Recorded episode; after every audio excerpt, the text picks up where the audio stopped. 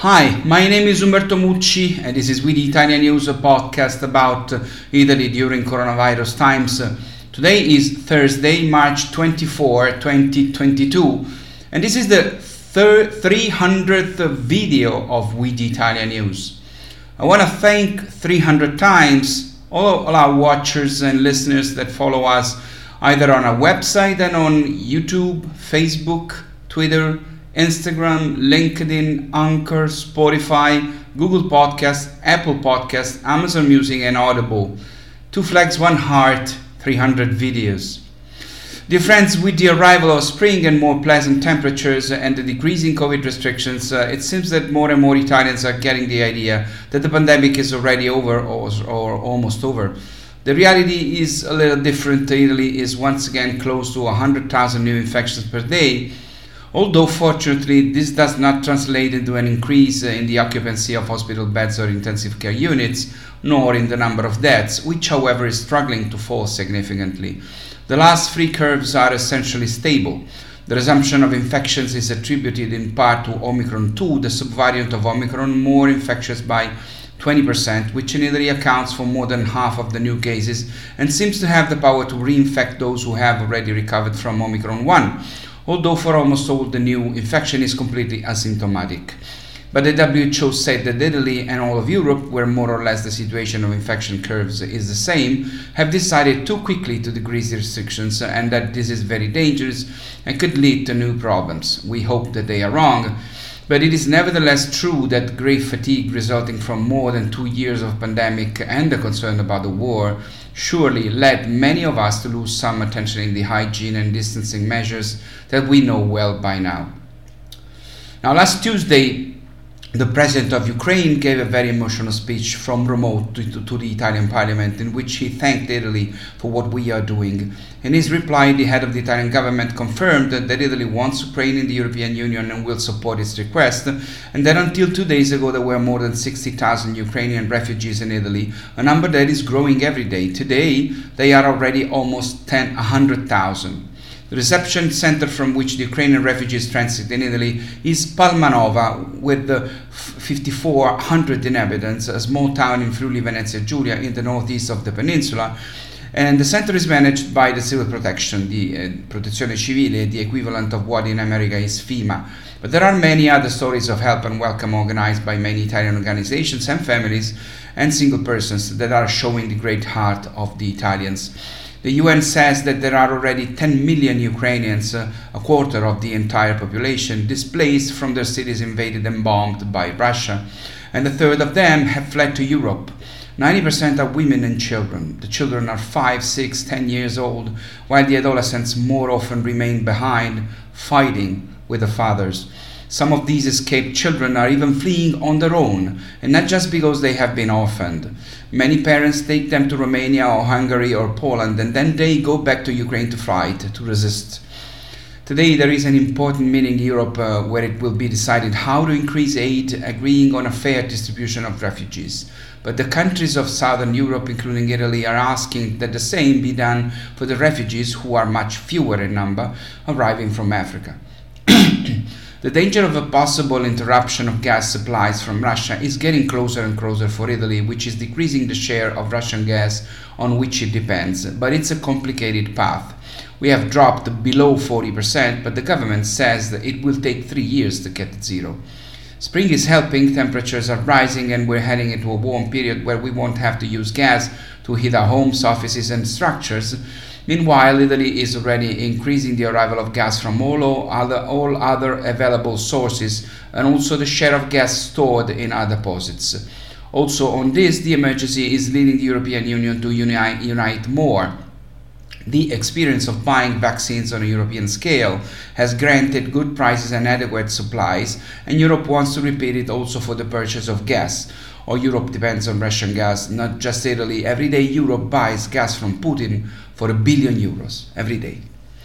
In the meantime, the intervention of the Italian government to help Italian families and companies on this issue is starting to have its first effects. For the first time since the end of 2020, the new tariffs set by the Energy Authority, a body independent from the government that sets tariff, uh, tariffs uh, based on market parameters, are finally going down. The decrease for consumers will be a few percentage points compared to the previous quarter and will concern the cost of gas but also electricity, given that gas is the most widely used fuel in Italian power plants. However, this is a slowdown and not yet a decisive re- reversal of the trend. Companies and families in Italy will continue to pay rates at levels never seen before. The other huge economic problem for the Made in Italy is the one related to raw materials to produce food. If Ukraine is the granary of Europe, Russia is the granary of the world. For Italy, the main imports linked to the agro food world from the two countries are soft wheat, corn, and fertilizers. Soft wheat is used for bread and pastry from January 2021 until February 23, 2022, i.e., the day before the invasion of Ukraine. Italy imported 5% of total Italian imports of soft wheat from Russia and Ukraine. The missing quantities are driving up prices. Soft wheat quotations in Italy have risen 33% in one month. The second pillar that is failing with the blockade of the Russian and Ukrainian markets is that of corn, which risks not even being sown in April and therefore its lack could extend to all of 2023.